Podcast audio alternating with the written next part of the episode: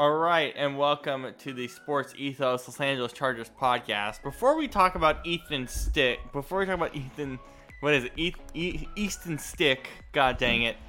And the Eagles meltdown here as we're recording right as they start the second half. A big reason why our upload schedule has been a bit delayed this week, or a big reason why our upload schedule has been delayed, is because Brandon, you and I are dealing with holiday hours at grocery stores and shoe stores. Can we talk to people about how nuts the holidays are for these stores really quick? From Oh. from a from a from a from like a point of view of a, a salesman or a retail person. Because I just want people It's- to understand the opposite side of this. It's nuts. It's uh, people don't realize is like we we literally even though you know especially if you're working part time it's like you know you might work only four or five hours a day but during the holiday season it feels like you're working double that It And always feels like you're working double that. and and sometimes you are working double that because they have they have no other help so uh you know you're dealing with all that pretty much all day long because it's four hours in a grocery store or a, any retail job feels like a 15 hour shift Yeah. um and it just i mean when you have so many people coming in and out of your stores and you have so many things to keep track of while you're working that four that's one thing that that four hours that feels like 15 hours by the time you're done with it you're toast You're you're ready to go to bed. You're done. yeah Like it's unbelievable. it's literally happened to me every like thank god i had off this week God, God bless you and your brain. yeah Like honestly. I, I I needed that break so bad. It's not even funny. I I literally could not have you know needed like had it at a more crucial time in my in my basically my season, if you want to say it that way. yeah. So I mean, listen, right before Christmas, I mean the next two weeks are going to be hell. But yeah. I needed a break in December. I got my break in December. I, I used it wisely. Like I'm I'm ready to go back. Uh, but I'm just happy that I got some sort of time off. Uh, and that you know now I can kind of get back to that to that grind. And then the good thing is we have off on Christmas. Christmas falls on a Monday, so I still got a three day weekend anyway. Yeah, and week. the nice thing is we're actually recording on Christmas, which is gonna give us a nice break. Recording always gives us a nice break. Mhm. Um, and with that, uh, oh my God, Brandon, just go. Uh, We're literally. I was not expecting to record at ten o'clock Eastern, seven o'clock Pacific for Eagles Cowboys. I really thought we would be recording around nine Pacific, ten Pacific. Bro, w- what's what's happening here? Just go off. it's it's the most embarrassing like i don't care what level you are when you when you play football. I don't care if you're five years old playing Pop Warner or whatever it is or if you're you know 65 playing in a flag football league you know somewhere out in the middle of the desert. You need to play better I don't care what who you are what you are. This is the most pathetic display of football not just this week last week. Most pathetic display of football and, and, and my, probably in NFL history. Your defense has given up 10 straight drives worth of points, mind you. And not We're not even in the second drives. half. We're just recording this with the second half is starting. Might get worse. It probably will get worse before we're done here. It's it's definitely gonna get worse. Uh, I listen. I gave Jonathan Gannon crap, and I still hate that man. But but Sean Desai is literally probably the worst coordinator in Eagles history, and Brian Johnson's right behind him, and they they both coach on the on the same exact team this year. So it's it's ridiculous, and also ridiculous that this team still after 14 weeks and it's funny because Nick Sirianni said that he saw the run the ball signs outside of the Novacare complex back on was it Monday or Tuesday, and you still don't run the football. Like, and then I hate when people say, "Oh, you know, they they, they get paid the they, they get paid millions for a reason. They know what they're doing. Do they? Are we Do sure they? about that? What have we talked Do about they? week after week? Are we Do sure they? about that? Because I said the same thing since week two. That this team doesn't know how to run a football, doesn't care to run the football, and doesn't care to have any creativity in its offense, does not care to do anything correctly defensively, doesn't doesn't force turnovers. This team is not a professional football team. This team is not even a college football team. This is a Pop Warner football team at best because that's how they're playing. They can't tackle, they can't defend, they can't get off the field on third and long. They can't they can't get more than 2 yards every every play on offense. So they're to end up punting in like 30 seconds every single drive. Like like what what happens? Like what what, what you, at this point, what do you do? And then uh, you know, I hear people saying, "Oh, we're still 10 and 3." Yeah.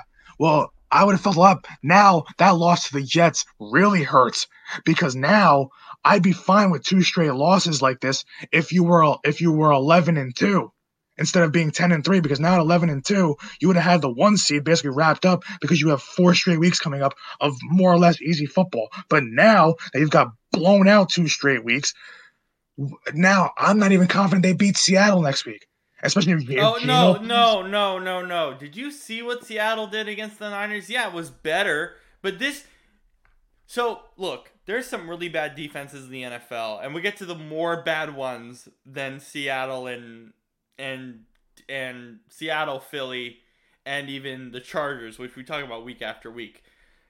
We're gonna get to some worse ones here shortly, but I I see you guys I see you guys blowing out Seattle.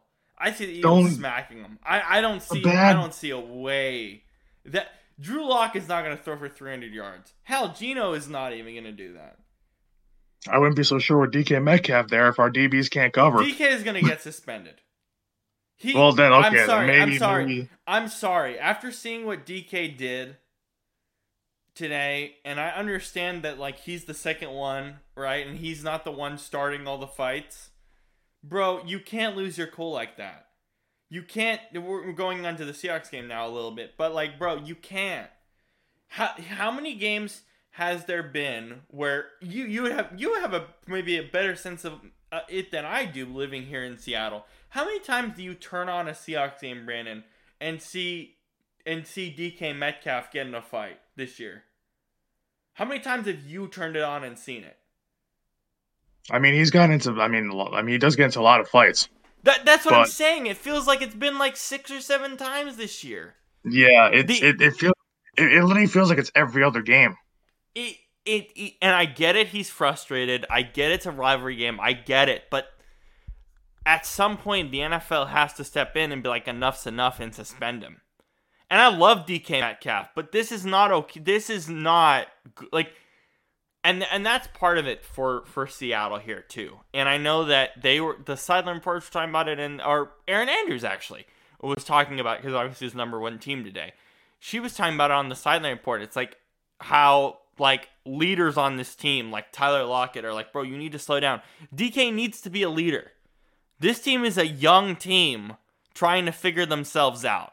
As much as you can talk about Geno being a leader, and he is, you know, he's the captain for a reason on that team. And I'm not dismissing his leadership on that roster. I think Geno's actually been a great leader for that roster. But he, DK is one of the leaders. How do you react as a young player, a first, second year, third year player, seeing that every other game? The NFL has to. I get, I get, he's not the one initiating it, but he's the one escalating it. And I would make an argument that that's somewhat worse in this case. Do you agree with me? I do. I, God, it's just when when I look at that, when I look at at him, you know, like, oh god, it's didn't Shane mention in our in our group chat about how you know DK doesn't DK doesn't start the fight, but he finishes it. Yes, and that's what the NFL cares about. They care about who finishes it. Yeah, you, you, you, you we can complain all day about it stupid that the guy who finishes it gets suspended or whatever. But that's how this league works. Yeah. Because the person who finishes it usually does the more egregious stuff. We always we always hear we always hear you know, like, how many times do you hear during a game when a player gets flagged? Oh, you always hear, oh, they always catch the retaliation, never the never the person that starts it. It's like, so if you like this is that play, players across the league know this. They know this rule. that if you retaliate, they will throw the flag on you. So DK has a problem of retaliation. So it doesn't matter if he finishes it. Like, you know, we can sit here and say, oh, you know, DK is not to blame. Well, yeah, he kind of is because he loses his temper a lot. And the stuff that he does, I would make an argument, is more egregious than the first guy most of the time. It's it's yeah because I mean like like he'll get shoved right after a play, which is which is which is normal. The guy's big and physical. Of course, you're gonna get shoved. It's football. Yeah, yeah. like I I I don't want to. He's you know it's crazy. He's such a physical specimen. We know how how good of a player he, he is, and, and and even when he when he can be when he's focused, but just those mental lapses in his game where he gets into the where he just he just can't walk away from a fight without retaliating is what's going to kill just well it's already killed a lot of his the, the perception of him. And it's, it's, it's killed just, that it's, team. It's killed yeah, that team's will to win football games because he's yeah. one of the leaders on this team. Yeah so when yeah when your when your leader is constantly getting into skirmishes like that that's that's not good. That shows you how how much of a, in a bad way that this team, you know, is. So, uh, oh, apparently we have news. The defense actually got to stop. I love wow. that's news. Yeah, that. Yeah, this is why I tell people this team is not going to win a Super Bowl.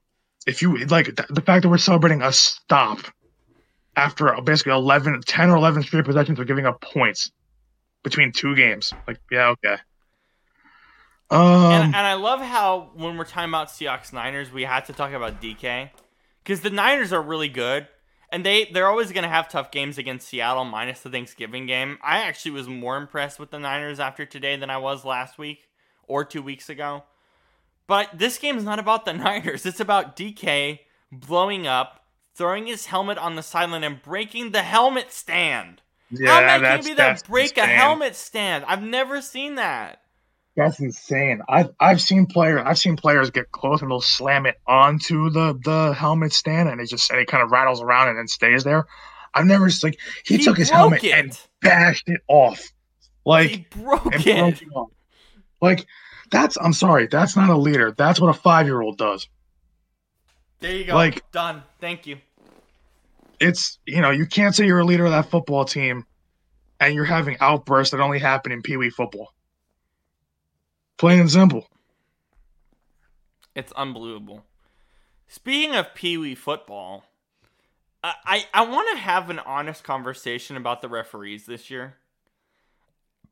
And it's not this year. I think normally, I think we had the same conversation around this time last year doing the podcast with a previous employer because the thing that's frustrating me with the referees is that like flags are taking over these this, these games too much like way too many of these games are just flag fests.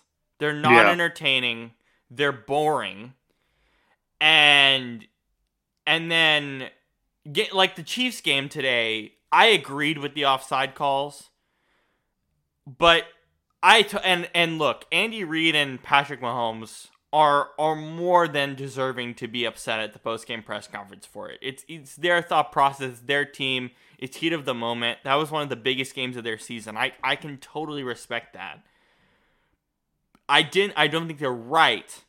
But here's where I think they are right, Brandon. They are the two they're the biggest coaching combo. They're the biggest coaching player combo in this league, right? Coach quarterback combo in this league. Their words matter to the NFL front office, right? Roger Goodell is going to come in tomorrow and understand what they said in the post-game press conference, and it's going to matter, right?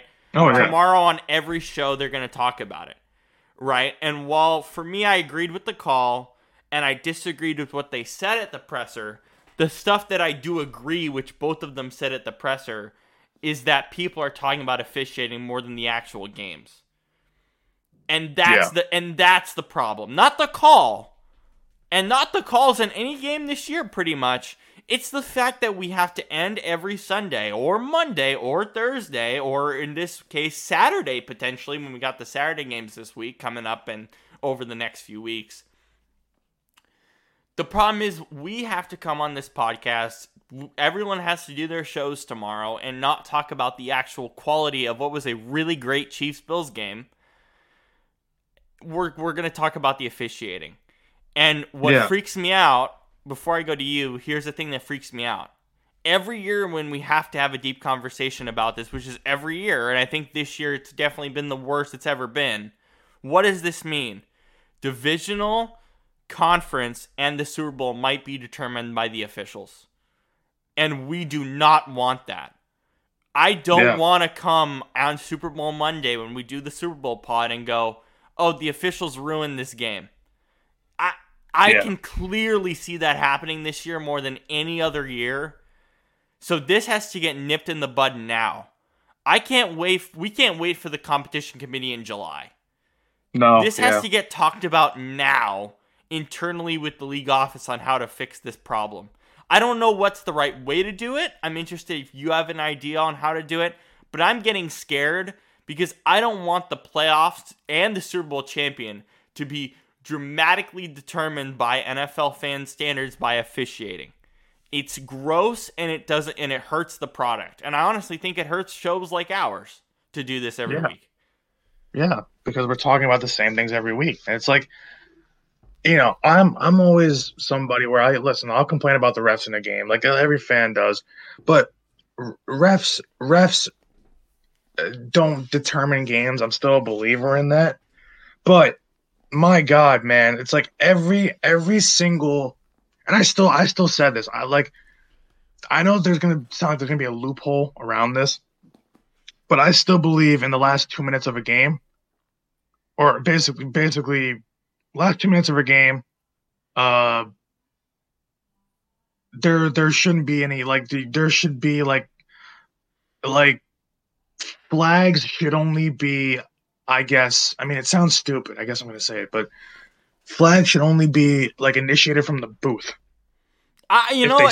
I, I guess, but the but the thing the thing is, and this is something I say every year, and this is something that I've tried to get people to understand, is as we get further along in, especially well, I'm gonna say in the playoffs, as we get further along in the playoffs, especially the Super Bowl, the NFL literally tells the officials, "Hey, call less penalties," because especially for the Super Bowl, it's not just us, the hardcore fans that do a pod every week, the hardcore broadcasters like us that do pods every week.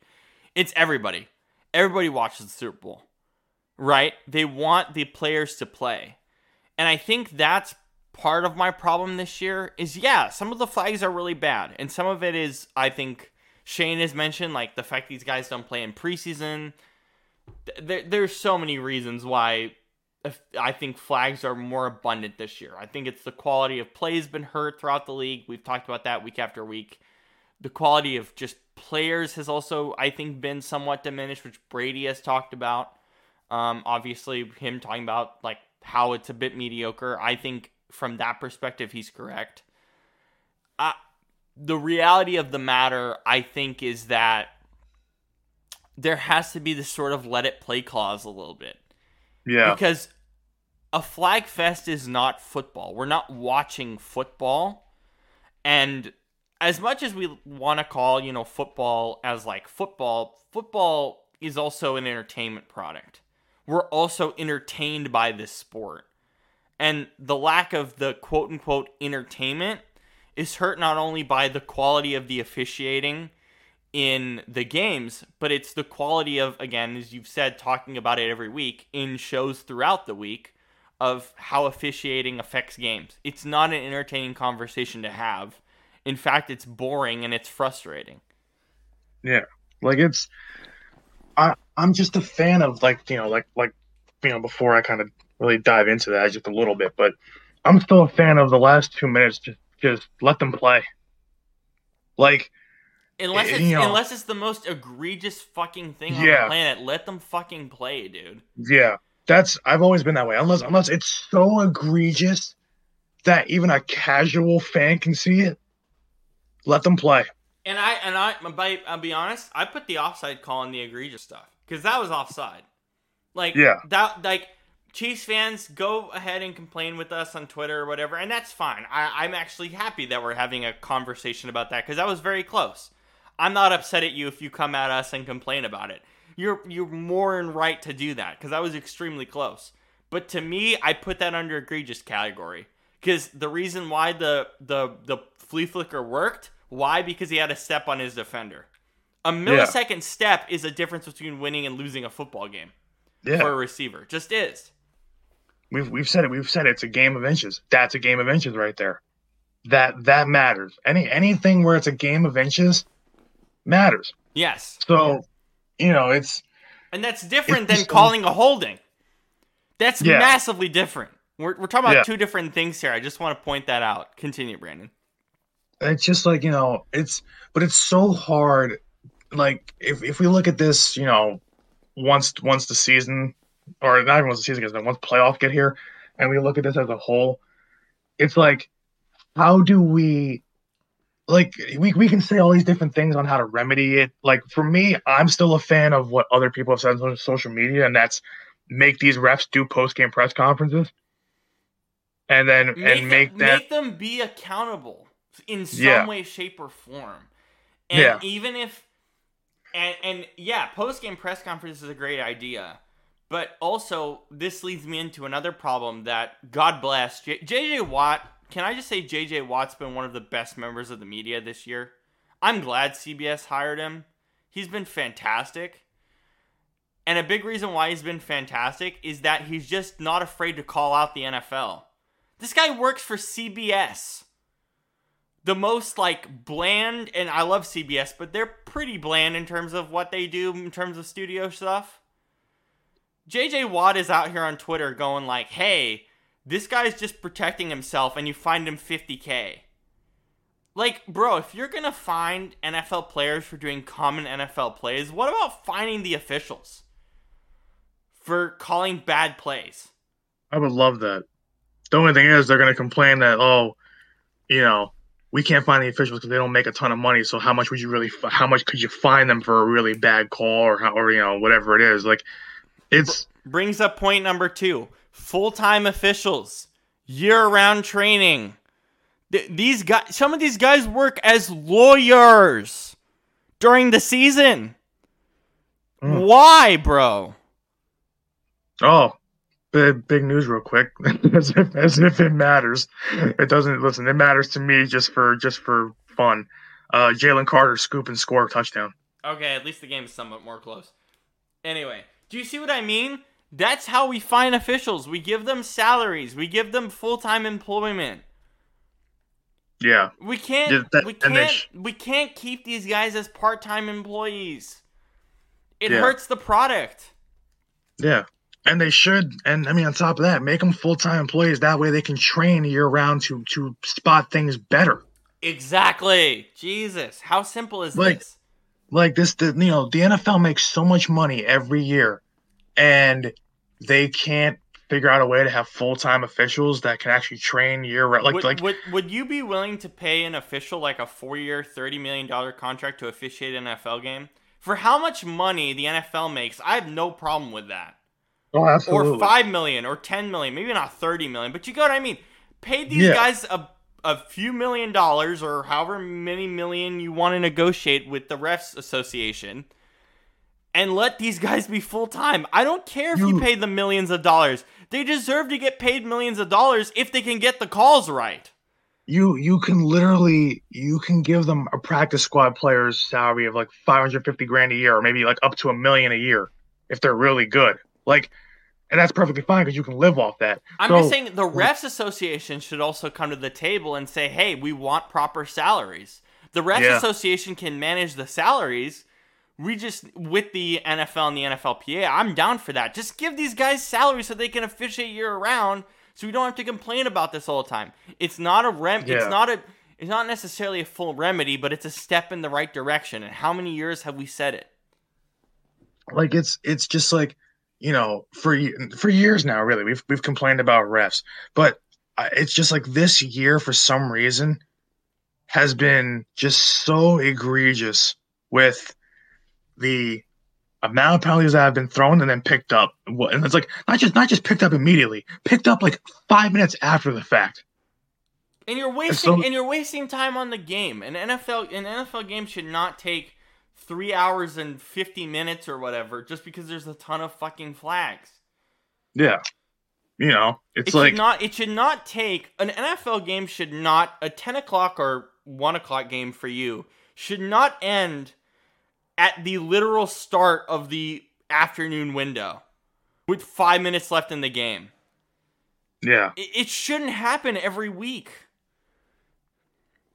Like it's it's just it's so bad that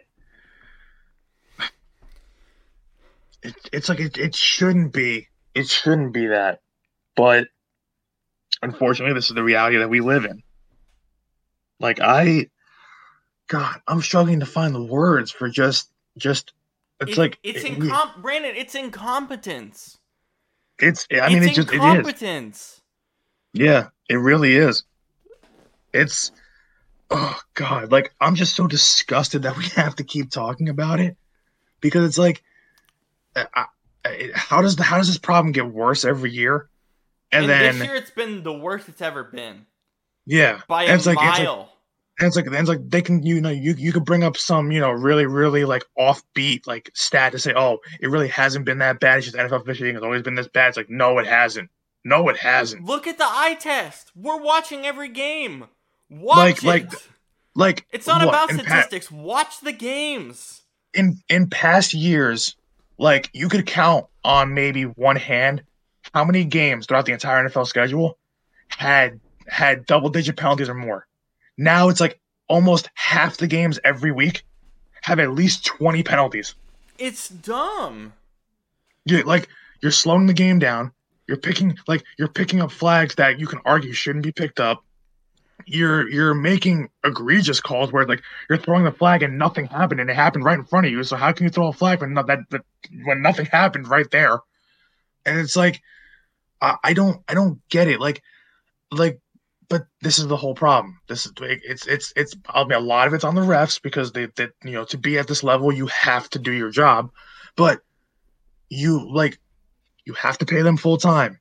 They need to have year round training, but then you also need to hold them accountable when they blow really bad calls in big games.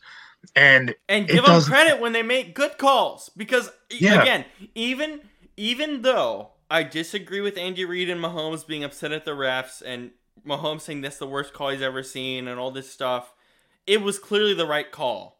But again, what I agree with, and I, and the refs should be rewarded for making a good call like that. That's my point. But again, I'm gonna go back to this. This needs to get done this week because your two your your biggest head coach player combo in the entire league just ranted about the refs for an hour in your post game presser. yeah, Regardless if they're right or wrong. What they're right about is the fact that the officiating's bad. like it's it's just you know, and the thing is, like I get Mahomes and Andy Reid being mad, right? But let's be honest, they they complain about flags every week, and Right, and that's that's part of why we're talking about this. But but the NFL has to be consonant or consonant or whatever it is. Sorry, bad word choice. Of the fact that regardless if they know they got the call right, you can't have your best head coach, your your your leaders in the head coach quarterback combo yell at reporters for an hour about calls. You just Yeah. can't have that.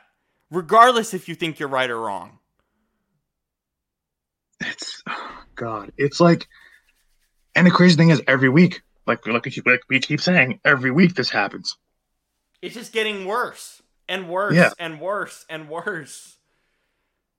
Like, just I don't know how how how much, how much longer does this have to go on, for for for it to change? It's it's it's infuriating. Like, I, I just don't get it. I I I don't know. And and and again, this brings us to to another point is another reason the league is really bad. Quality of quarterback play has been atrocious this year. Oh, it's been awful. It's been Extremely so awful. bad. Like, Like- every every every single big name this year that you could name It's hurt. has had a is hurt or has had at least a few awful, awful games.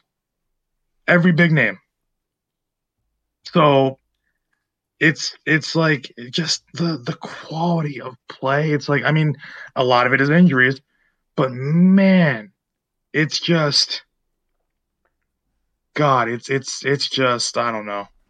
It's just like every week, you know, we're, we're like, how are we subjected to, especially like primetime games? Like we're subjected to like like like last week, you know, CJ for the last part of that game, CJ Beathard against Jake Browning. Now Browning had a great great game, but still like that that's crazy that we're that we're you know that we're talking about a matchup like that. Or, you know, we have games where like look at the entire half of the AFC quarterbacks are done for the season.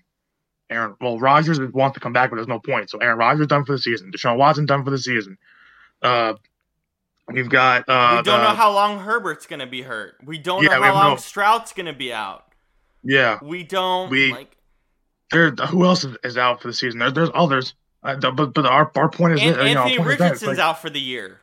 Yeah, I, I, there there's too many. There's too many, way too many, and it's just you know like they like they talk about player safety. Like there's no way you can account for that. Like I, but also, You know- I- and again, I I'm trying to also be consonant with player safety that it's not just about the quarterbacks. I'm not here trying to constantly protect the quarterbacks. That's not what I'm asking for. I'm asking for player safety throughout. But the quarterback is still the most important position. And Brandon, the biggest lesson I've learned this year is teams need to value the backup quarterbacks they're picking up. Teams can't just draft a backup quarterback and not develop him yeah, and just hope it him sticks. and hope it sticks. These guys, these guys have to have proper training, so when they get in there, we're not rolling our eyes at it. At least guy, at least guys like Gardner Minshew can go out there and play like a bridge starter. Yeah, At least, at least he can do that. And Colts games have been pretty fun this year. Maybe not a lot of you have watched their games with Gardner Minshew. It's been pretty good. It's not been that bad. And and so and this is another thing too with that. Gardner Minshew's been playing quite well as a backup. You know, yeah, uh Pasternot's been rough, but you know, he's been fun to a degree. The fact that 39-year-old Joe Flacco is probably and that again he's starting the rest of the year. But 39-year Joe, Joe Flacco is one of the best true backups in the NFL right now is dumb. It's actually dumb. yeah. And th- th- this guy was like what sitting at home a couple This weeks ago. was, this guy was sitting at home for 13 for 12 weeks, 11 weeks. And he's when Yeah. we brought it we brought him in to start and I would argue he's actually one of the best quarterbacks in the backup pool right now. Top 2 very Yeah. least. Oh yeah, and you know, but then you look the other you look, at- you look at all the other teams that have backup, you know, backups playing for them right now. It's like how how many of them are really any good? Like like the gen. Listen, now Zach Wilson's not a backup, but He is a backup. He started the season as a backup. He's in my backup pool. yeah, I'm counting him I in there. yeah, I'm counting guys who started the year as a backup. He's in that pool. yeah. Like when I when I look at you know. Like let's look at all the, let's look at, let's just look at all the quarterbacks that are injured this year. And then, that, and then here we go. let's, Perfect. let's let's talk about how many of them we think are actual bridge starting or really good backup QBs. Let's Yeah, just so talk we've about got- that. So we've got Aaron Rodgers with the Jets. Okay, we have Zach Wilson. Zach Horrible, Wilson, I think, awful. It's horrible. Yeah, is horrible. I mean, he had a great game today, but it's hard. He's still horrible. One game doesn't change that. We've got Joe Burrow with the Bengals. Got Jake, so Jake Browning, Average might get better. average. Might get better. Yeah. I'm actually okay with that. He's in the okay Yeah. category. He might get And better. here's here's what's crazy for Flacco. He's not even the backup. He's what the third or fourth string because he had to fit. No, frick off. He's their fifth string. Oh he basically God. would have started their season as their fifth string, basically. Fourth or fifth. Yeah. He's their fourth or fifth quarterback they've played this year. That's and and for him to do what he's doing, that makes it even more impressive. And and can I also say I could make a legitimate argument to you, Brandon, that he's been better than Deshaun Watson this year? Just from an eye test point of view, which is not Yeah. saying much. Yeah, yeah. And you're you're you'd be right. Well, I mean, just Deshaun Watson didn't have doesn't doesn't have a desire to play this game anymore anyway. Yeah. Honestly, At least Joe Um, Flacco was training and wanted to play. And Yeah, for what he's exactly. doing for his position, he's not playing bad. yeah. So you have so you have you have that to to kind of hang your head onto when it when it comes to when it comes to him. Um, and you have so now you go to Anthony Richardson for the Colts. You have Gardner Minshew, very capable. He's capable. He's a he's a bridge Uh, starter. He's an actual proper bridge starter. Yeah, and having Michael Pittman is definitely helping. Uh, But he's always been good. that. He's always been a bridge starter. He's always been a Yeah. great backup. I mean, he he he had he had you know some success as as an actual starter in Jacksonville. Yeah, I mean, So- look, I'm not saying like with the Eagles last year, he wasn't great. Look, every backup quarterback's not going to be amazing every game, but if you can be consistently average, that's kind of what we're asking for, and he's always been that. Yeah, And he's one of the fun. He's one of the most fun guys in every locker room. Every team would love a guy like him. Every Yeah. team.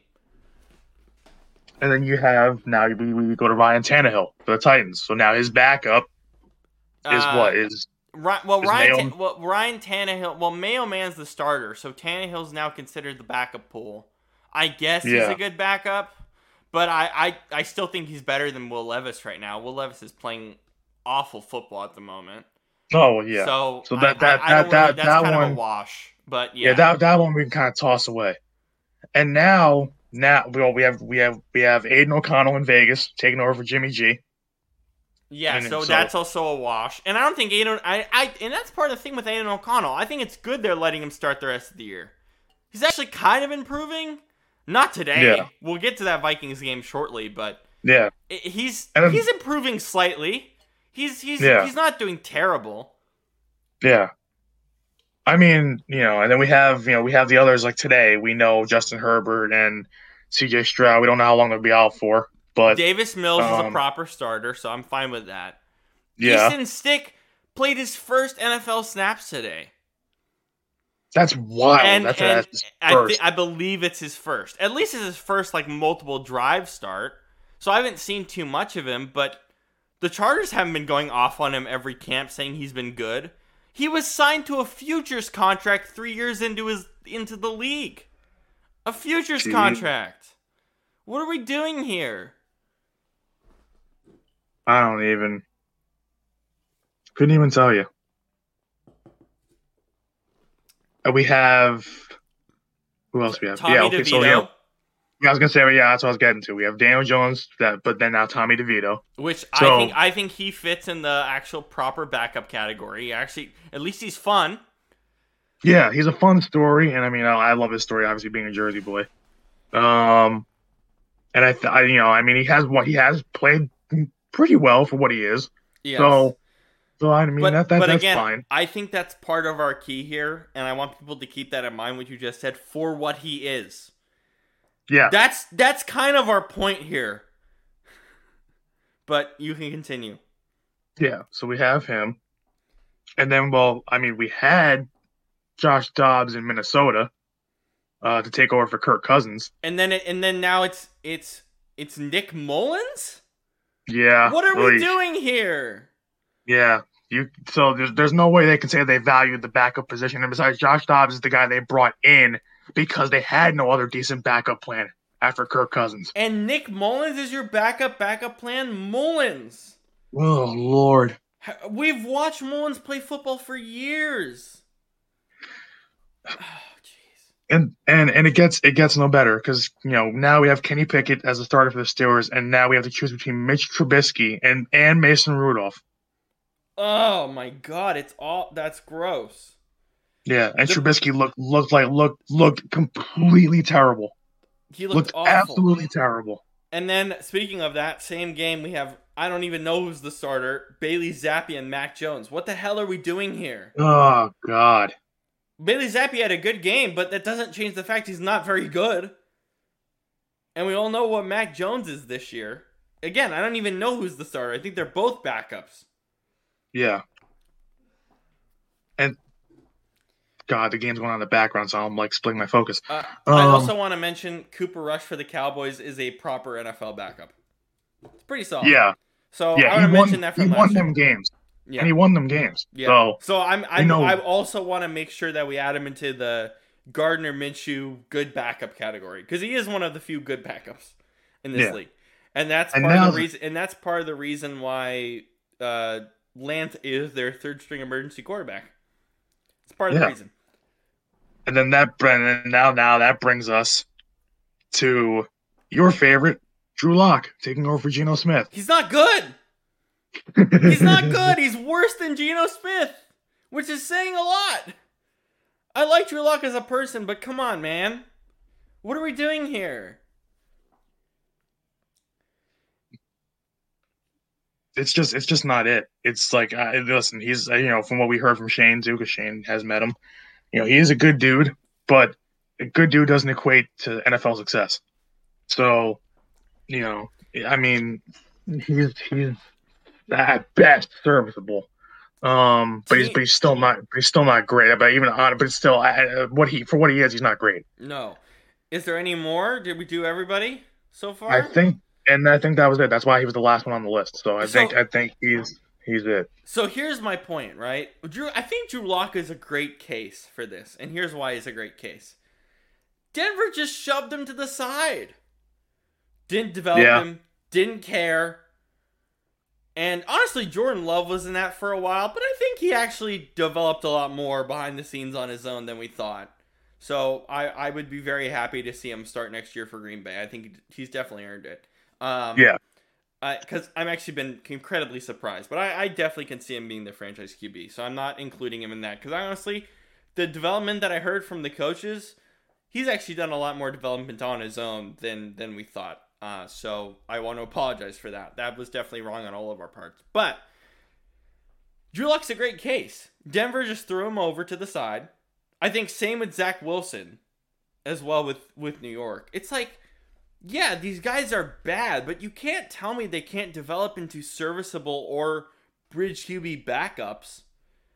I mean, Zach Wilson was a first round pick. How is he Yeah. not ca- like I don't know, I just find it weird that teams are not valuing the position enough.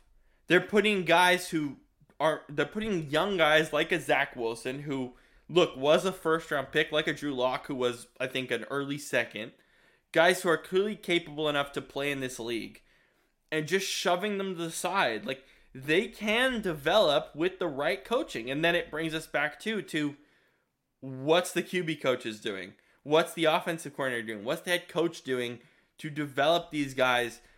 All I'm asking with backup quarterbacks is can they be serviceable fringe quarterbacks when they start and I think the answer to that question right now, and I think for the last few years, but especially right now, is no. Most of them are not. And that's a problem. it's it's it's a problem that just it's almost like the refs thing. How do you solve it? You solve it by actually giving these guys proper QB development and not shoving them off to the side. I mean, most of these guys just feel like they get shoved off. isn't that what isn't that what we hope for? Like with, with the XFL and the USFL kind of merging. Like, don't we hope that that becomes like a developmental league for for players and QBs and things like that? But it's like, but in but in terms of the NFL, but in terms of the NFL teams, you know, while they have their own backups to worry about, you you need to just develop them and not just say, hey, we're gonna we're gonna have you hold the clipboard and watch the starter. And do nothing that- in that- practice but play scout team. Scout team doesn't help you that much. Yeah, if at all. if at all, and clearly it doesn't. It's just unbelievable. And also, part of it too is is is engagement, right? I think Gardner Minshew has always been engaged. Whatever team he's on, he's always engaged in what he does. Right? Yeah, And then yeah, he's always been. He's always been engaged. And then I think when you're looking at guys like Zach Wilson, who are clearly just not engaged in what they're doing and haven't been engaged for the longest time. Yeah, no, actually, right. That makes sense. So part of it is that too. Yeah, All right, hang on. I'm gonna stop the recording really quick, and we're gonna be right back. All right, we're back. The capture just slowed down really quick there. Just wanted to make sure everything was good, but but you agree with me, right? Like some of it is the players wanting to be engaged with you know being a backup, which some players just don't care to be, like Zach Wilson. But that engagement also comes with training. It's a double edged sword, correct? Yeah. I mean, because like when you look at when you look at so many backups, it's like everybody's goal when you make the NFL is to make the the you know the 53 man roster, but also to be a starter. You you want to be a starter. You want to play this game. Like you have you have backup quarterbacks that that want this as bad as the starters do. So like I hate sometimes when backup quarterbacks get thrown into bad situations and they play bad. And you know, listen, we sit there and we, we critique them because it is what it is. But it's not all on them. If you like you you need to just you have to develop everybody on your team. That's what makes a successful team.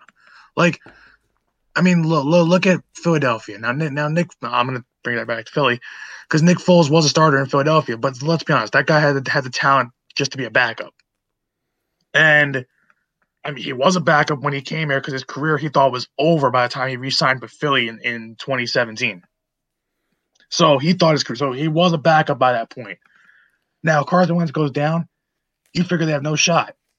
But because he because that they worked with him, because he had, he was familiar with the team and the system, because he basically had worked his ass off to till that point to I mean, he wasn't hoping to get a shot, obviously, because you know he, he didn't think he'd have to come in, but he did, and he excelled.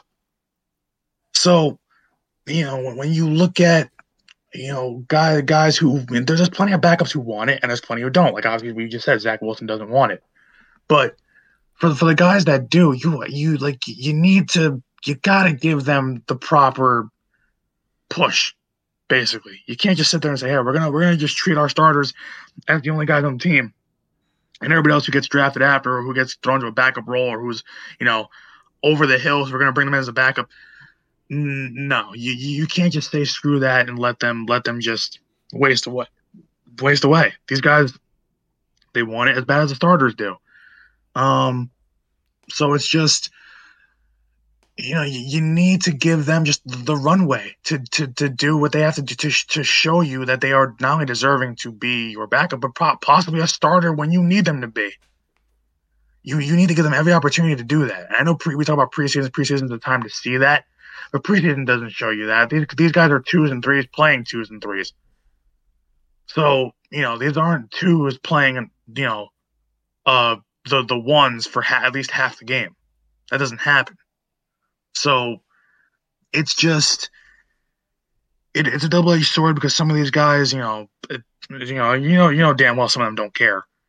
Um, like to me, the first thing that pops up in my head because he just he basically got a free paycheck and just rode the bench for all of eternity was Chase Daniel.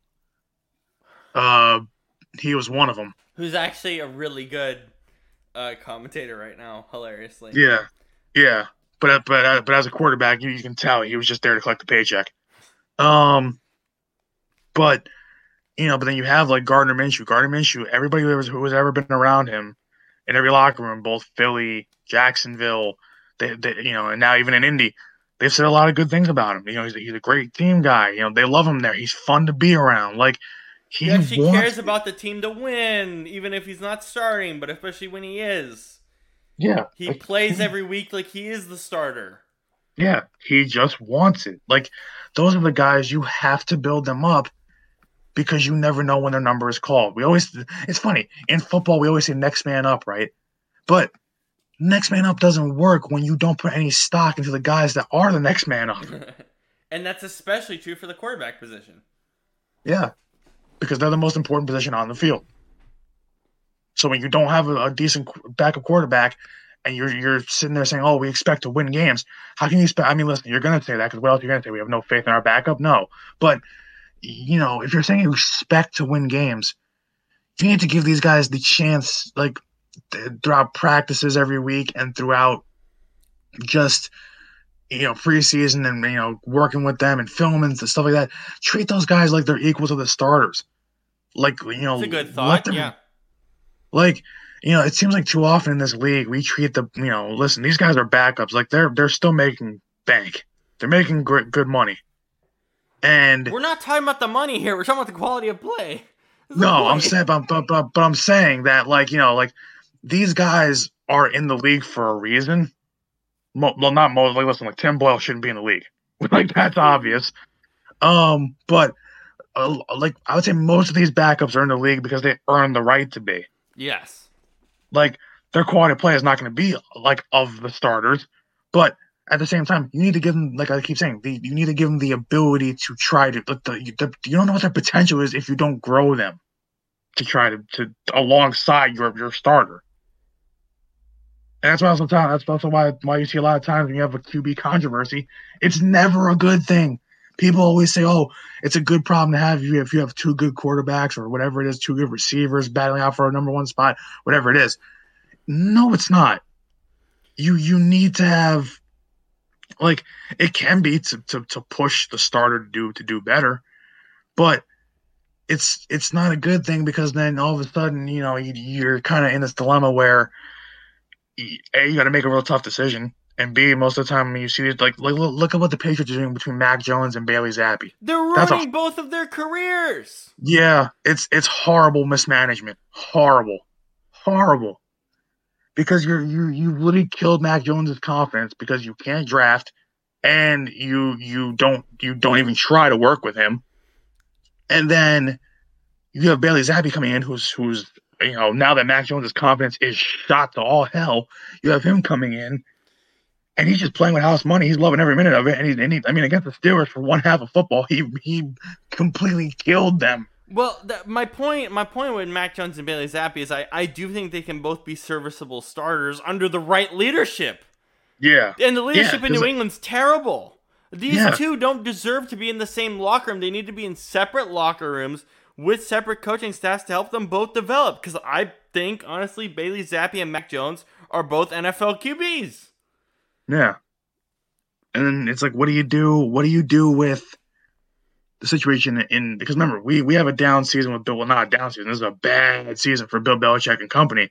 But now, what do you do with like the Steelers, who have this culture of we are the Steelers, we are the standard, we are this. You know, Mike Tomlin being you know hard nosed, all this stuff. What do you do because their quarterback room is a mess? Like, and, and, what, I, what and you? by the way, I don't think Kenny Pickett's very bad. I just I think he's actually a starter. I think he's a franchise quarterback. I think we've seen that points this year. That offense is atrocious. yeah, Awful. It doesn't help him at all. yeah. It gets him hurt, is what it does. Because that's what it did. it's it's just it's like I mean, how many teams can we check off here that that have poor mismanagement of their quarterbacks? Almost half Like- the league, maybe. Yeah, probably, probably half the league. I, that's all I could really. I, I mean, I mean the bottom the bottom teams come to mind, but you know, especially the teams that don't have their starters right now. But like, I mean, even a successful team, like you know, even when you have teams who are still like, it's crazy.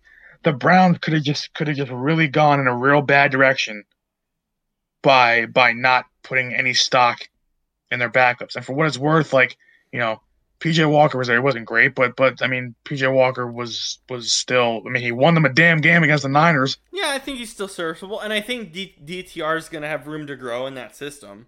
Yeah, Like I and now absolutely think now so. Flacco's yeah, and now Flacco's there, and he's he's for I mean for what he is, he's balling out. yep. So so you know, and it's crazy. They're they're, they're finding ways to win. They're an eight and five football team with with They might make the playoffs with Joe Flacco. yeah. Joe Flacco is- might start a playoff game in twenty in the beginning of twenty twenty four. What are we doing? I love And it, but what crazy. are we doing? And that's crazy because that's usually a franchise that has had the the biggest history of gross mismanagement. And even this year, you had gross mismanagement with giving Deshaun Watson a fully guaranteed deal. So, Yeah.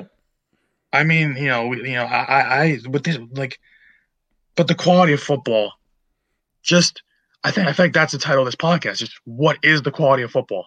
it doesn't exist.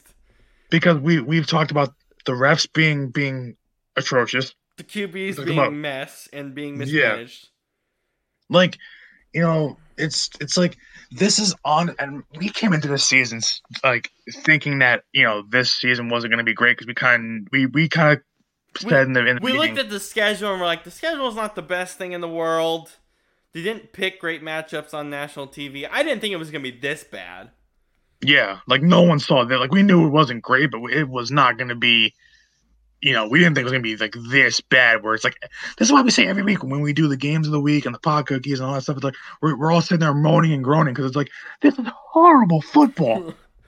this is horrible. But like That was this is supposed to, that was supposed to be our best segment because it's a fun segment, not because it's funny. But it legitimately is a funny segment. I also, speaking of pot cookies, we are going to hand out an award for pot cookies game of the season. And I think we said a couple weeks ago there was a game that won the award. We have the game that won the award. Unless uh, we have another game that ends in a 0-0 tie. Vikings Raiders, you won the award for Pot Game of the Year. What the hell was that? Yeah, Zero zero that's- for four quarters. I skimmed through most of that game because I couldn't bear watching it. What what are we doing here, man? Why are we subjecting Davante Adams to this shit? What are we doing, man? Like, that's my only thought. What are we doing? I literally felt like I was watching 90 minutes of like, I don't know, uh, Southampton and Brighton and Hove Albion for Good 90 Lord. minutes. If you guys Yeah. understand the Premier League, that's literally what that shit was. yeah. I, I can't believe that, that that that happened in front of our eyes for three hours today. That's like like I I don't understand. Like also too like I get fans wanting to go to games, right? But if you're a fan of either of those teams, why would you go to a game like that? I mean, listen, you didn't expect to see, you know, what you saw, but let's be real. It's the Vikings, it's the Raiders, it's the battle of two of probably the Two dumbest. bottom barrel NFL teams with Yeah, bad ownership and bad management. yeah. Like like like, why would you want to go? And I Well, also like- and I also have another question for you fans who went to the game. I understand it might have been a little bit more expensive, but I don't think it was that much more expensive. Why didn't you go to the in-season tournament? I bet you there was people who chose this over the in-season tournament. What's I- wrong with you guys? I, I don't see how you could choose it. I don't see how. I don't I don't see how because my god, man, like listen, I get being a diehard fan. I am one myself. Even I turned off the Eagles game in the second quarter. Well, we started the podcast at halftime because we're we're done. Like like even I can admit when the team is terrible. Like I don't care how much of it listen, I'm a diehard, but I'm not gonna sit there and subject myself to pain and torture for three, four hours.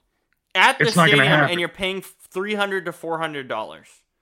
That's how much Yeah. these games cost on average. Like- why like, are on- you on- subjecting yourself to this?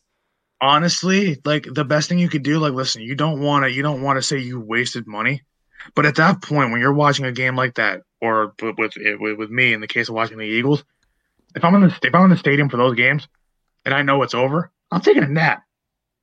I'm You're gonna, you're I'm paying gonna, gonna 400 You're paying four hundred bucks to take a nap. yeah, That's what you're doing. because it's either that or I walk home, you know, but a disappointed. You know, I drive home disappointed. I leave the stadium early disappointed, I should say. And I'm out and I'm out four hundred bucks. I might as well just sit there and take a nap. At that point, I'm still in my seat. It- Like- it's it's uh, I yeah no I I the Bucks game last week was on blackout and I actually was very happy it was. Oh, that Thank was you, terrible. Thank, thank you Bucks fans for not going to that game. Thank you guys. Gee, yeah, they're they're smart. I like it's crazy. There's Panthers fans, right? That will still go to a Panthers game even though they are they are now one in twelve. Like I they're- Why? they're- like why would you, bro? Like ask for a refund if possible. Do the team. Like do something, please. Like because my God, I could not imagine sitting there through that. Through that hell. through uh, Vikings Raiders and realizing in the back of your mind that over the course of the entire weekend, even even Lakers Pelicans, which was an awful semifinal, was a way better game than this. Just because it's a semifinal, you're enjoying the atmosphere of it. this whole weekend, the NBA in-season tournament, which we'll get to in our post-credit scene, was fantastic in Vegas. And you decided to go to this game over that, maybe? Why, bro? Yeah, just Even why? if it's, I mean, it's like, just like why? even if you're not a fan of the teams playing, your money is better off spent on that than going to that to, to the the Raiders game. Just unbelievable. It's it's so bad. I can't. Like, yeah, I, I already yeah, I know what the title of this pod is gonna be. Quality of play sucks. Just Just unbelievable, man. like Um, like like honestly, I I, I wish I really wish. I mean, listen, I know the NFL wouldn't make money this way, but I really wish that there was a way for fans to ask for a refund on a game like that. If there's any game that deserves a refund in the history of the NFL, it's Vikings. It's that one. It's that one. it was you zero like- zero with three minutes left in the game. Oh What the God. hell? And then we also had a pooch punt. Yeah, and we had a At pooch the punt at the end of the game. They decided Oh. not to score an extra three points. They decided to pooch Yeah. punt it, and by the way, the Raiders almost could have returned that for a touchdown. If you watch that closely and watch like the back of the the back view, the Raiders could have scored. Can you imagine how insane that would have been if the Raiders scored Oh my god. and the god. Vikings lot? They basically almost lost that game on a kicker pooch punt. What are we doing? They won a three nothing game because they made one field goal, and yet still could have lost it on a pooch punt by their kicker, not even their punter, their kicker. Like, uh, like it, it doesn't get more. It, if that doesn't tell you how bad the quality of play in general of the that the NFL has had like this year, how bad it's been. That doesn't tell you how bad it's what been. I don't know will? what. What will? What will? What will tell you? because like- we, we've had we. How many moments this year have we just said, you know, what the hell is this game? That one was that one was what the hell's going on? And I feel so sorry even for Vikings and Raiders fans that watched three and a half hours of that being fans at home on their couch. When there were actually better games in the one when the one slash four o'clock window on the East Coast. Unbelievable. Unbelievable. and you don't and you don't get that time back. You That's don't that's get it three back. hours. Three hours you wasted. That's three hours of a soccer match that you watched. Great job of a of a bottom tier relegation Premier League soccer match. That's what that was. Like I'm being honest, that's exactly what that was. And holy God, I also realized something. Chargers Raiders in Vegas Thursday night football next week. Oh, The Lord. Raiders go from losing 3 0 to playing possibly Easton Stick and the Chargers on Thursday Night Football. What the hell are we doing? I don't know. Unbelievable. Uh, you ready to talk about something good? Uh, yes, be, yes, because uh, the Eagles have had about four fumbles in this game, and uh, DeVonta Smith just had the latest, latest one. So AJ Brown fumbled, Jalen Hurts fumbled, DeVonta Smith fumbled. Uh, yeah, I hope I hope that team. I don't I don't want to hear. I need to hear some sort of positivity because that was the worst. That was the worst played game in Eagles history tonight. So There's still like six minutes left. All right, let's talk about something positive. And we're sticking with Vegas for the positivity. The in season tournament was amazing. The NBA in season tournament was one of the best ideas Adam Silver ever came up with. I'm glad that they waited to get this done. I'm glad they took their time to refine the process and figure it out. That those knockout games, even the Pelicans Lakers one, which was terrible, were fantastic.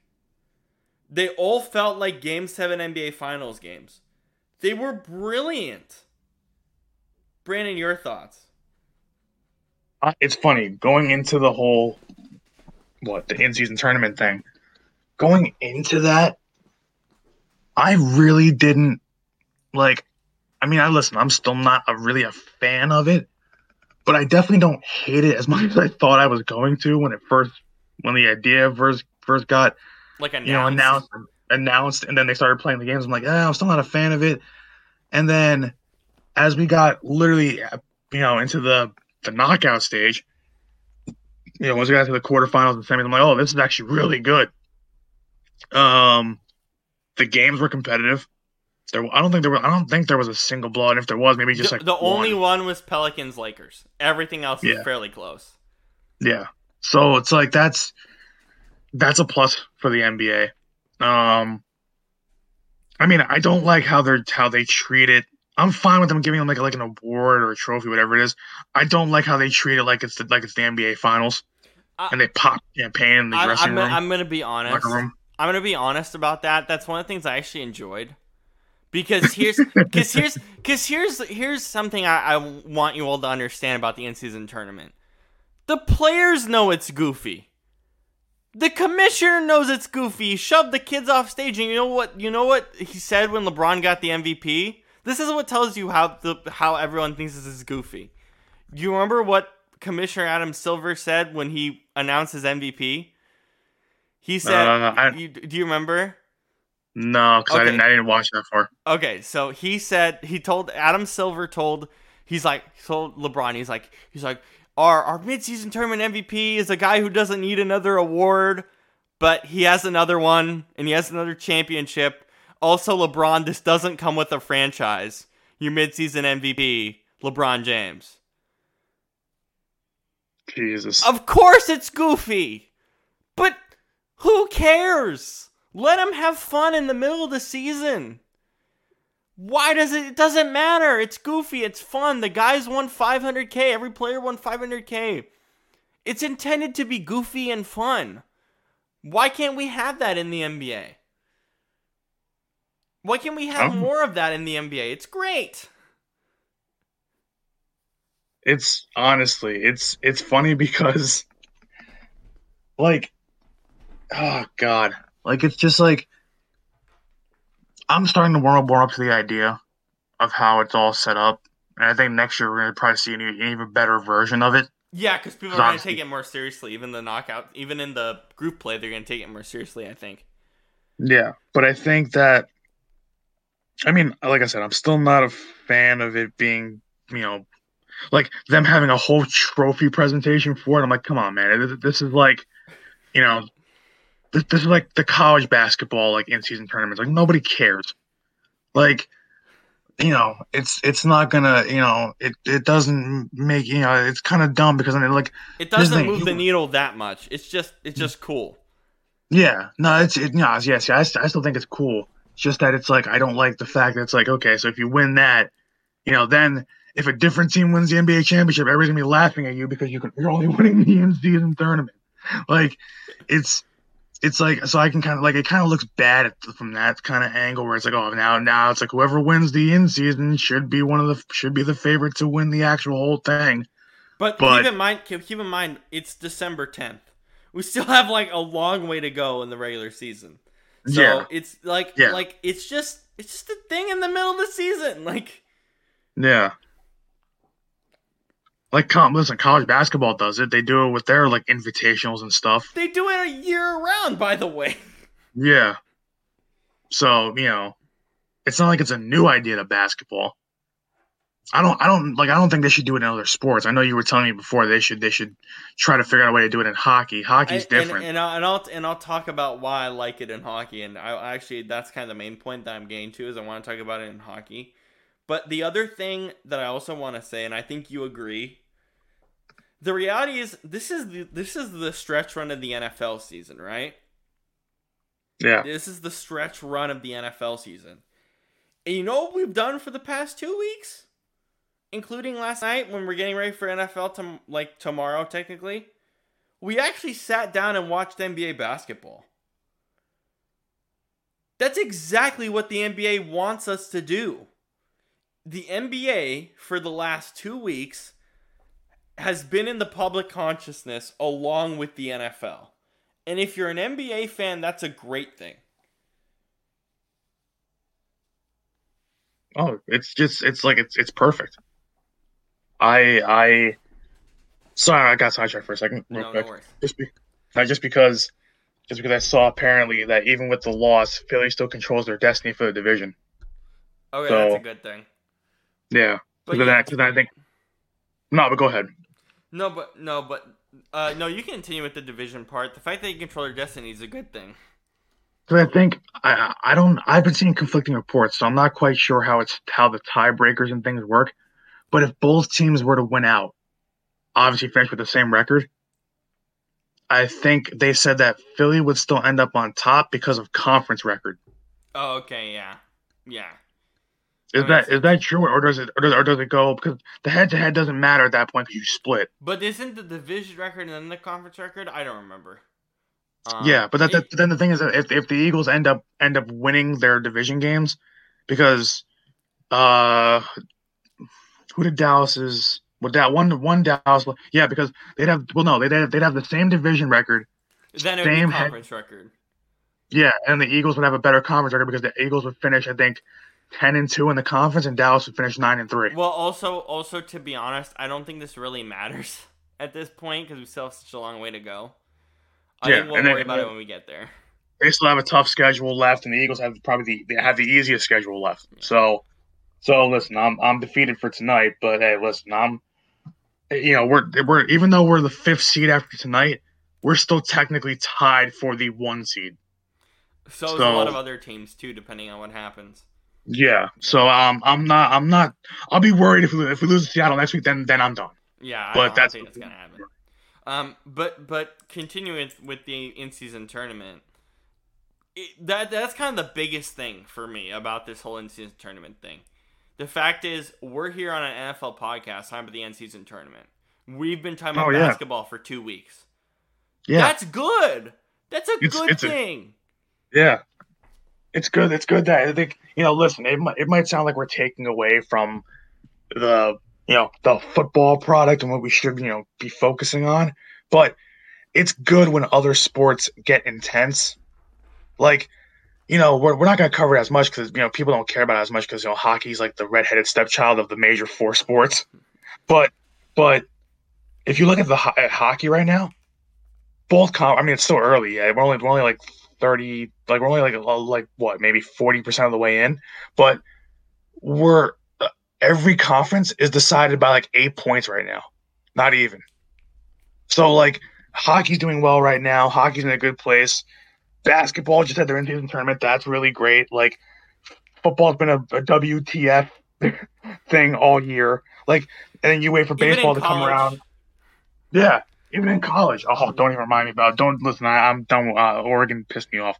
Um, but I mean, you know, so it's good that we're talking about other sports. You know, because it's it's good when you because when you have other sports. Because here's the thing too, these are corporations. Yeah, at the end of the day, these are corporations Trying to make money. trying to make money, and so they're basically competing against each other. So when you There's, have more there's competition mutual respect. the There's mutual respect for across the leagues, but you still want to make that money. You still want to be Yeah. the talk of the town, and the NBA was for two weeks. Yeah. Yeah, because the the I mean like because the NFL's been so sloppy. I mean, so ho- hockey, um, hockey, basketball, right, right, rightfully so, has been the main focus really for two weeks because it's it was actually a good product, a good idea. It worked. That's the biggest thing. No one like people. uh, Listen, uh, listen. I was one of the few people that was like, I hate this. Like I said this, I hate this this thing. Like I didn't like the fact that it was that it was a thing. I thought it was stupid. And then as I'm watching the games, I'm like, this, this actually worked out pretty damn well. So, you know, it's it's one of those things where you know it's great for basketball. It's great because now it's going to push other sports to have some sort of to have better competition. Really, it should. It should it should in theory. I mean, it might not, but it should in theory have like a trickle down effect to the teams playing in other in other leagues. Like, hey, you know, or at least the, the owners of these teams. Hey, look, look at the product in the, of these other other companies. So, you know, but at the same time, like it's good. It's good that we're talking about basketball. It's good that we're getting involved with that. And listen, I I I need something. I need something to distract me from the pain of getting of getting of the Eagles getting their ass kicked two straight weeks. So And by know, the way, I think all of you Chargers fans listening to this pod, I think you need as much distraction as possible. For the last Oh, yeah. couple weeks. Um, and then and like and listen for Chargers fans, it's like I, I'm like man, I don't we know. can't talk about your team. You played. Yeah. You started Easton. You played one half with Easton Stick today. We can't talk And- about your team. We just can't do it. and you scored zero points for what three and a half quarters. You didn't score for three and a half quarters. So, like, how can we even like? Listen, we're a Chargers pod. We know that. How can we even talk about you? I don't know. Um, so so let me let me just lay out a proposal to you, Brandon. Yeah. About let me just lay it out.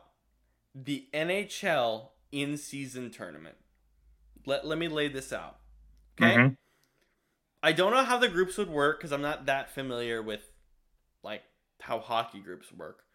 Um, I think you maybe do it by division. I'm I don't know. However you want to have the group set. We have group play, right?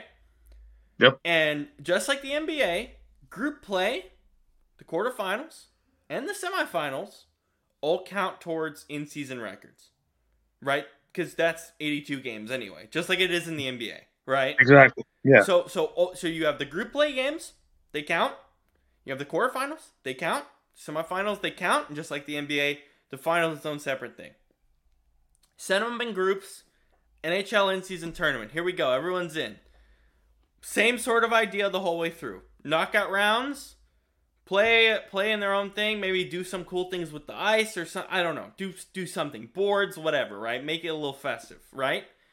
And then we have the semifinals and finals in Toronto. Put it in Toronto. Put it in Canada. Put it in the mecca of, of hockey. Put it in Toronto. Put it in Edmonton. Whatever. I'm just saying Toronto because you know Toronto. Put it in Toronto. Put it in Toronto. Let's have a huge event. Let's have a huge party for an entire week. Let's have two semifinal games and the final, which doesn't count. You get players get paid 500k or however much they want to do it. Coaches, same thing. It's the exact same model basically. And then yeah, two semifinal games that count towards the in-season record. The final doesn't. And let's just have a party in Toronto. How does this not work for the NHL? What I just laid out, the exact same thing that the NBA does. Does this not work for the NHL if it's the same thing? Would things have to be different, or do you think it just doesn't make sense altogether?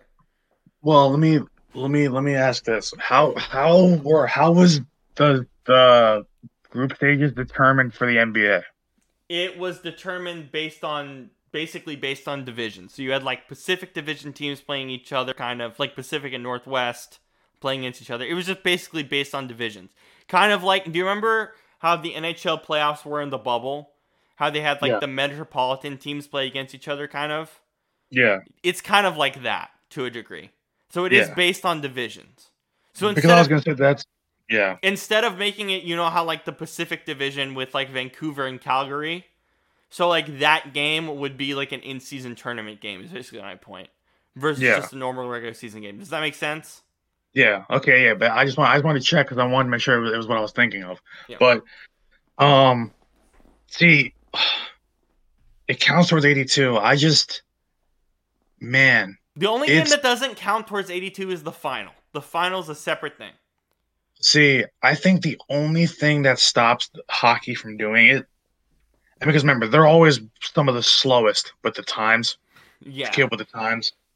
So I don't think hockey does it because hockey just is that slow with the times.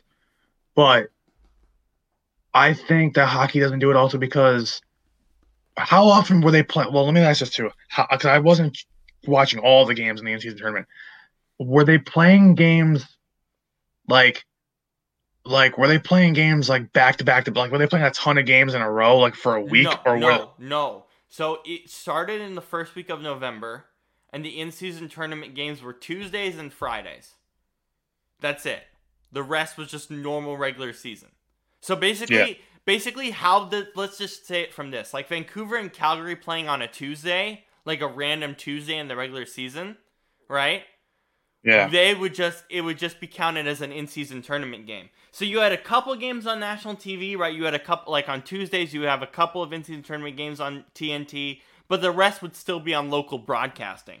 So it's still kind of the group stages would still kind of run from a broadcasting standpoint, and in terms of it's just division games basically. So yeah. it just runs the exact same way, except there just has the in-season tournament label on it, and it's a knockout game or it's a group stage game. But they so it wasn't back to back to back, and they went from November to December, just one month of doing that essentially.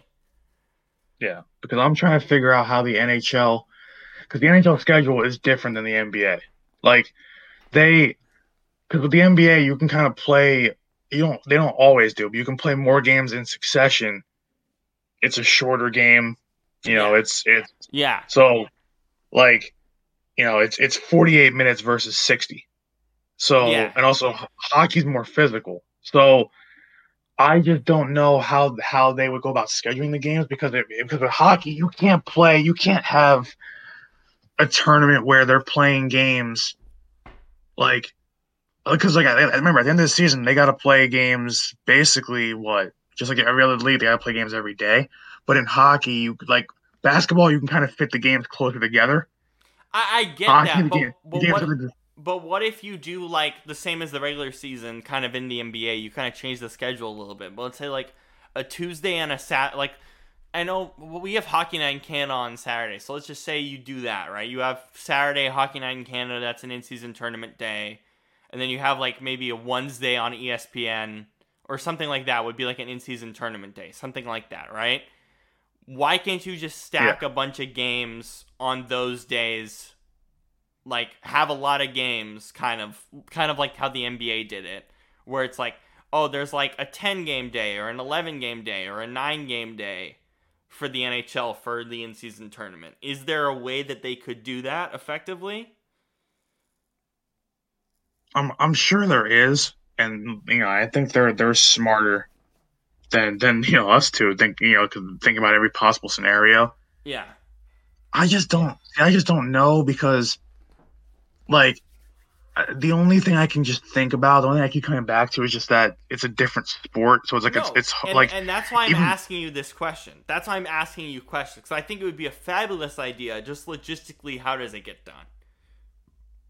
yeah, it's just because like uh, like too like I'm also thinking about like the pace of play in the sport is different. The the physicality of the sport is different. So it's like it's it's a good idea because you have you have basically the same you have basically the same amount of teams. You have basically you know uh, it's it's it's 82 games. And it's basically the same Um, schedule. They start around the same time and ended Yeah, around the same time. So it it makes sense. It's just that hockey to me is like you can recoup. Fa- I, I feel like you can. I mean, I could be wrong on this, and correct me if I am. If I am, but you recoup faster when playing basketball than you would playing a hockey game. I'm not sure about So that. like, But but the point is, for me, it's like I feel like there's real incentive for hockey to do this for a couple things. One is you can just well actually there's three ways. One is you can just use the NBA model. The NBA I think would happily lend the model to the NHL and be like, yeah, th- this model worked. We think it works for you. But right, like the commissioners are you know pretty tight in general for the leagues. I think that's fair. Two is two is this. Two is I think players watching the NBA would look at that and go, "Oh yeah, playoff hockey's way better. What if we have a period of like actual playoff hockey in the regular season?" And then in turn, TNT, ESPN, CBC, TSN, Sportsnet, you know, all the major networks in US and Canada have that same thought of like, oh, we can get people into this. We can get people to watch a lot of hockey and the US product would benefit a lot from it, I think, as well. Seeing, you know, the best players play like in a tournament in the middle of the year. And then fourth, Toronto would be an insane hub for this just because Canada Canada gets to show how big they are for hockey. That's an insane hub for a semifinal and final. So I think there's four like really good reasons to do this. The question is how the question is is that worth the timing? Do and the oth- I think the most important part I think is my second point. Will players view this like it's a playoff hockey thing? And who's going to lead the charge like a LeBron James, like a Kevin Durant in basketball to say, "Hey, this is important. This is important for young guys not making a lot of money." Who would lead the charge to actually make it important in hockey? And I'm not sure who those would be. Maybe it's Sidney Crosby, maybe it's Ovi, maybe it's Connor McDavid. Like, you know, because it's about the players. If the players treat it as sort of like playoff hockey, like the NBA guys did, then it's going to be a smart idea. The question is, do they? Yeah, I don't, I don't know. it's like we, we don't we don't know. We don't. It's just it's such an unknown. It's so interesting. I, I like I'm confident that they could that they could do it. It's just that you know, I, I, something in the back of my head keeps telling me that we're not thinking about every possible scenario. No, we definitely aren't. So and I'm willing like- to have an evolving conversation about this over the span of the month as we continue to kind of think about how this would work for hockey. Because I just think there's so Yeah. many benefits to doing it for hockey. Yeah, yeah, I think there could. You would you would probably. The only thing here's the thing though, because you'd be like you would you would probably be playing the in-season tournament at the same time, right, as basketball. Uh, I you could, or you could start it at the end. You could make it throughout December, so it's a little bit further along in the season. You could do it where it doesn't. Yeah. Basically, what I'm saying is you could find a way to do it where it doesn't conflict with the NBA in season tournament. So, because imagine how crazy it would be for us. We go from the NBA in season tournament finishing up to the NHL in season tournament starting up. Like you could do it in December or something like that. Does that make sense? Yeah, So No, it that's does- how, does- that's definitely how I make think sense. about it. That's how I think about it. But yeah, like I'm, like I'm trying like I'm also thinking too because if you play at the same because it would be a mistake to play the in-season tournament at the same time as the NBA because then you would get killed in the ratings. yeah. So you would do it at a separate time. Oh, And by the way, I don't think the NHL gets Yeah. killed that much by NBA playoff rankings. I think playoffs, I mean, they both do pretty well because they're both really entertaining. But for the in-season tournament, I think you would have to push it to December and January, which is fine because it's hockey. It's cold outside. Let's play some hockey, you know? Like it makes sense. yeah. Like it's God, it's it's I think it's just a cool idea. You know, when it when it it's just a matter of how they implement it. So it's which I it's think like is a very complex issue that yeah. Owners bring this up Yeah, to I just don't know how- owners bring this up to Gary Bettman in the meetings and figure out a plan Yeah. to do this for the next CBA. I'd love to see it. I would or amend it if the players want it. I hope there's some NHL players that would want it. I hope there's some media members that ask. I would love to hear if NHL players would want it. I think consensusly they would say, "Yeah, we would like it." I just would love to see how it would be implemented because again, you're right. I don't think we're thinking about all the possibilities for it. I'm just trying to think of just my head is spinning now. Now that you've put the the, the, the planted the seed in my brain, now I'm like Now, by My the head and is now, spinning now trying you, to and now figure out- and now you've understood why I wanted to talk about this on the pod rather than text because I wanted to lay out kind of how this actually works, like in voice versus text. Do you get it? So that we can actually think about Yeah. it. Yeah. Because the more I think about because at first I'm like, there's no way they do this, and I'm like, but now as we're talking about, it, I'm like, well, yeah, there is probably a way they can do it. It's just like, you know, it's just I'm trying to like I'm really trying to think of how they would do it. That's the only thing is like you know when they would do it because it can't interfere with the NBA IST, um, because it wouldn't make sense, and then just how they'd schedule how they would schedule the games if they would do it the same way or do it a different way or you know all that stuff and then how they would go about schedule like the days where there's no in-season tournament games how they schedule like playing the games um And then like the other games around it And then when would you schedule like the Toronto trips? Like it would have to be like a big weekend. And you know the NFL always puts on great NHL always puts on great festivities. So you have to plan it around like Toronto. Because my first thought is Toronto. You could do it in Vegas as well, but I just like the idea of doing it in Canada. It just it just feels right to me to do it in a place like Toronto or Edmonton or something like that. It just feels right to put it in Canada versus the U.S. Um, that's just my opinion. Uh, do you agree with me though that you would put the semifinal and final in a place like Toronto over a U.S. city? yeah mm, yeah I mean, because yeah, I mean, ho- I mean, when it comes to hockey, hockey is a it's a Canadian sport. I mean, uh, but there's more there's more teams in the U.S. I think, right? There is more teams in the So- U.S. But I'm also thinking about the fact that like they put. I'm thinking about also the NHL bubble. They did the NHL bubble in Toronto and Edmonton. Well, also part of it was you know laws and different things at the time. But I also just I would feel like it would be robbery to not give a big metropolitan, well, not metro, whatever. Like what I'm saying is like a big city, a big Canadian city, the in season tournament because it's a Canadian sport. I, I just think it would be kind of wrong to do that. Plus, I think I think doing it in Canada is just a vibe. I just think it would be such a vibe to do it in Canada, which is very weird. But that shows you how much I like Canada. Yeah. Yeah. I'm just trying to think also about I mean, it's not gonna have any it's not gonna have any effect on this. But then, you know, you got the outdoor, you got the stadium series games with the NHL. so like Oh, that's already that's, oh, that's- already been Oh, I've already been I, I have an idea about that too. That's actually a cool idea. What if instead of just scheduling the stadium series, like, like for example, oh, this is this is a great idea. The final week of the in-season tournament, or something like that, or maybe the quarterfinals. Yeah, let's do it for the quarterfinals. The quarterfinal, because the quarterfinals were in home arenas. Yeah, they were in the NBA. How about this for an idea? The quarterfinals are stadium series games, all of them. Ooh. All See, of that's different. And I like that. And it and it gives more people a reason to want to go to the games because it's something different. And unique. and and how about this for another cool idea? The Winter Classic.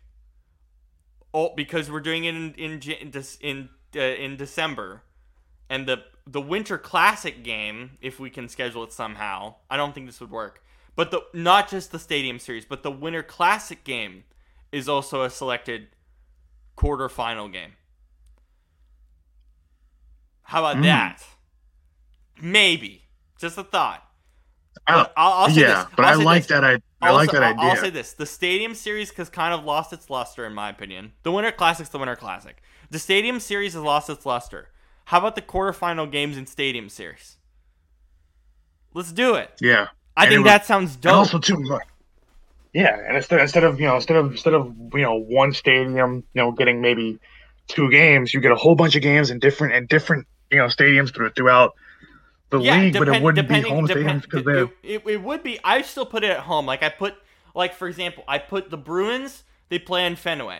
If the Bruins make the quarterfinals and Yeah. they're at home, they play in Fenway. There you go. Somehow we find a way to do that. The Kraken make it. They play in T-Mobile Park. Screw it. yeah, yeah, and then obviously obviously with the Devils, you put them in MetLife. There you go. Done. So Done. yeah. There's your quarterfinal. And then and then obviously if you have something where it ends up being like a Devils Rangers game, having at MetLife is perfect because you get the New York crowd and the Jersey crowd. Yeah, can you imagine So- how sick that would be? Yeah. So it, it makes sense. I like stadium series. Like I like the stadium series. I want to go to the one. I want to go to Devils Flyers this year. I'm still trying to get to that to that game, but um, Yeah, but what about an idea? even if the Devil, even But do you like the idea of making the stadium series the quarterfinal venues, just to add another Yeah, an added no. element to it, so it's not just a re- more Yeah, definitely. basic regular season game? yeah, I definitely do because you can put them in, in any open air football slash you know baseball stadium in in America or wherever the teams play. So you could you could literally put that. I mean, I don't know how many teams would actually have a, a, a an arena like a team that's close by that they can stick an outdoor game in. I mean, some of them could, Like, got- or or like uh, or some like indoor basketball stadium or something. I don't know. It would also be weird logistically for the arenas, but I'm sure they could figure something out. Yeah. So like, Yeah, yeah, because you also got to realize you also got to realize too like, logistically it changes some plans because like you know like I go back to the Devils. I mean, the De- I mean you know the Rock's not far from MetLife, but it's it's far enough to the point where it's like a good half hour away. So it's like you know you're going from from that you know, a half hour difference doesn't seem like a lot, but it can be logistically for both people, for both fans and for for Players. the teams. Yeah, So- so, that would be maybe you know, more of a logistical nightmare than we're thinking, but why not add some pizzazz to the Stadium Series and potentially the Winter Classic? Yeah. And I, and I like that idea. I, I like the idea of having, you know, multiple open air stadiums or, you know, or at least different stadiums that are not used for hockey, you know, To host the Host quarterfinals, kind of to host the quarterfinals, and then I still want the big like Yeah. Toronto event. And hell, we're not gonna put we're not gonna put the the game in Toronto in the Maple Leaf Stadium. We'll put it somewhere bigger. We'll put it in a CFL stadium or something. Screw it. Like, why not? I don't see why that's an issue. Yeah. You could put you could probably put um I was gonna say you could you could probably easily put like like the Maple Leafs for Toronto. You could easily put them at at uh the Blue Jays Park, the Bell Center, whatever it is, the Bell Center. Not the Bell Center. What the hell is it? The Yeah, uh Scotiabank, whatever. I, I don't know. Whatever. Yeah, you could easily. Yeah, you could easily do that for the Blue Jays, and then that could also be the site for the semifinal and final games. Yeah. And, by the way, can you So, imagine? And also something else. Can you imagine like the ESPN and TNT crews merged for the semifinal and final? Can you imagine they also merged for hockey? God damn! Jesus.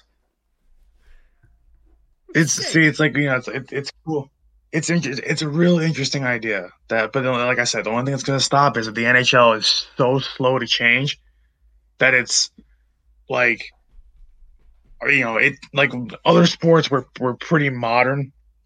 You know, even in the early two thousands, like like the NHL didn't didn't get rid of like the two line pass that had been a thing in hockey since like the late eighteen hundreds they didn't get rid of that until like the mid 2000s. It took that long, and everybody knew that that was stupid. Like, and then you know, like, it's like they don't make changes when they need to, like, quick enough.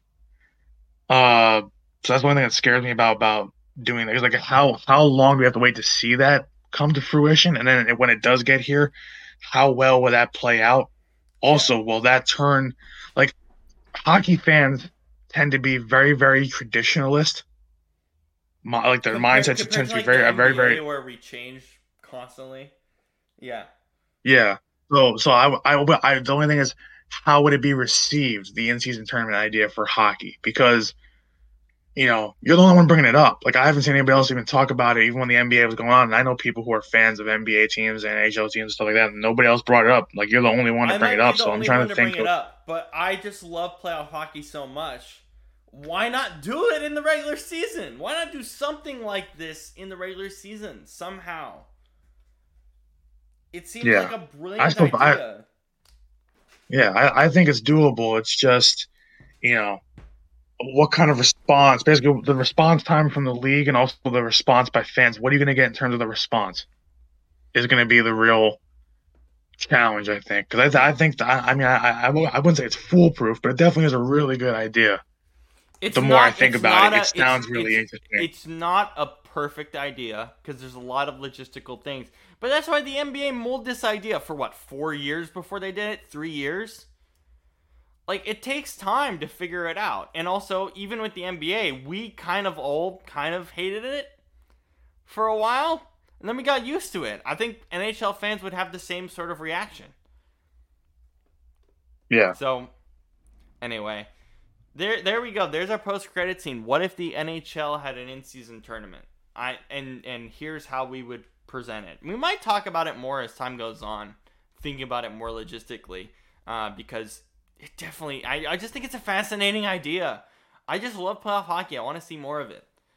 Why not? Again, why not do it in the regular season? But that's kind of all I had. We are doing Lost in Translation for our movie this week. Um, it's our romantic film this week, uh, and we're doing it tomorrow.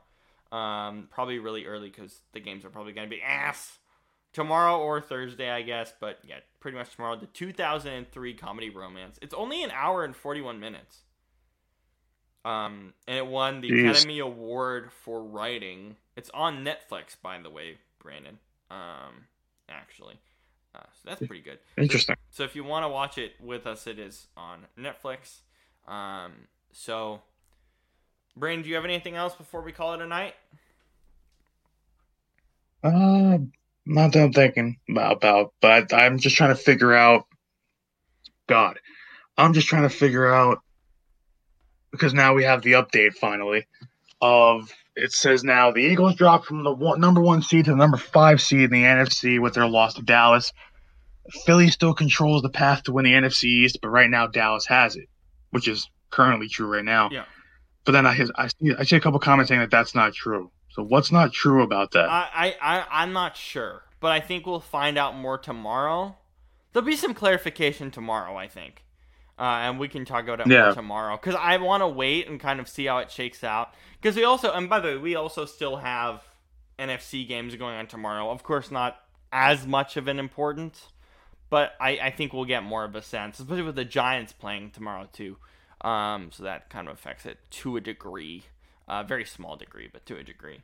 Uh, but Oh, so apparently, apparently, even with the loss today, it's very complicated because Philly only has still two losses in conference because they've lost three games, but two of them are in conference. Cowboys have three losses in the conference. So apparently, Philly only drops to the two seed, not the five. Weird. Yeah, I don't know. I But- don't know. I don't know what to say about that. It's- it's- I'm so confused, dude. I don't know. it's very it's very complicated right now like uh but apparently one of the updates on on google so like google updates you know kind of live as it happens so apparently they are the two seeds still so dallas is still the five seed so i don't i don't know how it works I don't understand how it works, but Well- my biggest thing to say to that is we're in week what 13. Uh, we still have a long way to go. Yeah. And a lot's gonna fucking Yeah. change in the last like six weeks. and and if if if if if we right the ship next week then i then i think we we finish the division off so, So, yeah, we'll see. But a my lot God, of, a lot of Eagles this week because we just literally can't handle talking about the Chargers and Eagles Cowboys was Yeah. basically Well, the game of the week. And we talked about how bad the NFL is as a whole, which includes the Chargers. So there we Yeah. go. Um, And also, so- not for nothing, man. I mean, I'm not. I know I'm. I know I'm being homerish too, but also there's gonna be a lot of Eagles talk anyway, just because right now their path to to whatever seed they end up in is very confusing. It's also very important Because for the there's rest so much of, that goes into it. It's also really important for the rest of the NFC. Like every week is going to be. Yeah, big. like- Um, but yeah, yeah, I don't even want to talk about the Monday night games. Uh, we've already kind of said how bad the matchups are. Um, let me know if you see Joe and Troy down in your neck of the woods, Brandon. You might see them getting coffee in the next couple days or whatever. Uh, but that, or that might be day. that might be interesting. I'm I'm interested because listen, I haven't seen them yet, and they've come here before, so I, I I would love to be able to, but I don't I don't think they do. I think they stay at the hotel that's near that's across the way right there. Yeah, So yeah. Um, but yeah, so we'll we'll talk about the games probably briefly tomorrow, unless it's surprisingly good like last Monday night, and uh, we'll do Lost in Translation with Shane. Well, for Brandon and I, I hope you enjoyed our NFL talks. Hope you enjoyed our in-season tournament stuff because Brandon and I have been kind of teasing this, I guess, in the chat to talk about the in-season tournament and also see what the NHL Yep. could do about it. So I definitely think that was a very interesting conversation to have on the pod. So I'm glad we had it on here. Uh, but for Brandon, for Shane, who's going to be here tomorrow, and for myself, we thank you as always for listening. And we'll see you back here tomorrow night. Yep. Take care, guys.